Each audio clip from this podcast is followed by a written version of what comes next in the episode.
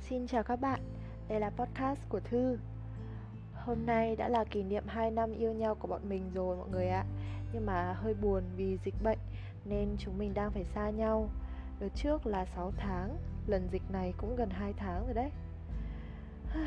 Thôi thì mình sẽ ngồi đây để chia sẻ đôi chút về chuyện tình sinh viên của chúng mình nhé. Mình gặp anh vào hồi đầu năm nhất đại học.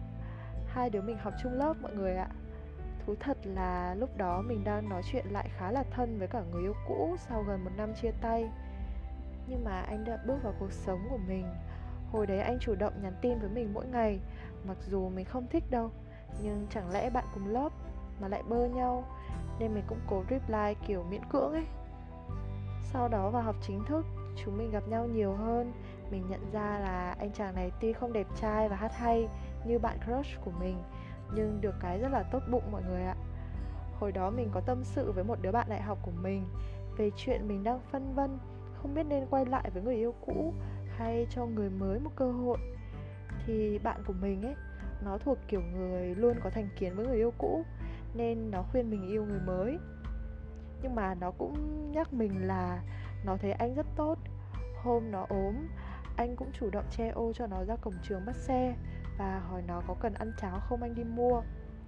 Nó sợ là sau này mình sẽ bị tổn thương vì anh có thể tốt với tất cả mọi người. Nhưng mình thì chẳng lo, vì đấy là tính tốt mà. Sau cùng thì các bạn biết rồi đấy, mình chọn cách yêu người mới. Mặc dù ban đầu mình không yêu anh đủ nhiều để xứng đáng với tình cảm mà anh dành cho mình, nhưng mà người ta thường nói, mưa dầm thấm lâu. Mình luôn tin là thời gian sẽ giúp chúng mình gắn bó hơn chớp mắt cái đã tới năm ba đại học rồi. Mình cũng chưa bao giờ yêu ai lâu như vậy.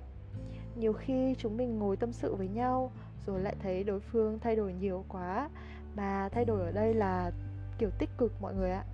Bởi vì trong tình yêu chúng mình chưa bao giờ hoàn hảo, Thế nên chúng mình luôn muốn trở nên hoàn thiện hơn Khi chúng mình đang còn ở bên nhau. Chứ không phải chờ tới lúc chia tay rồi Mới thấy mình cần phải sửa đổi. Lần này yêu, mình không còn hay giận dỗi vô cớ hay nói chia tay Cũng không còn giữ những điều mà mình không thích ở trong lòng nữa.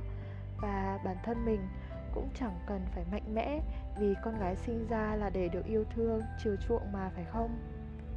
Dĩ nhiên là chúng mình cũng có cãi nhau Cũng có giận hờn như những người yêu nhau khác. Nhưng thật may là anh vẫn đủ kiên định để giải quyết những mâu thuẫn của chúng mình.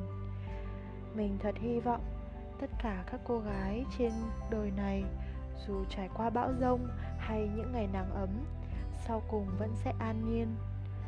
Người ta thường nói, khi gặp được một người con trai tốt, chúng mình chẳng cần phải trưởng thành đâu mọi người ạ.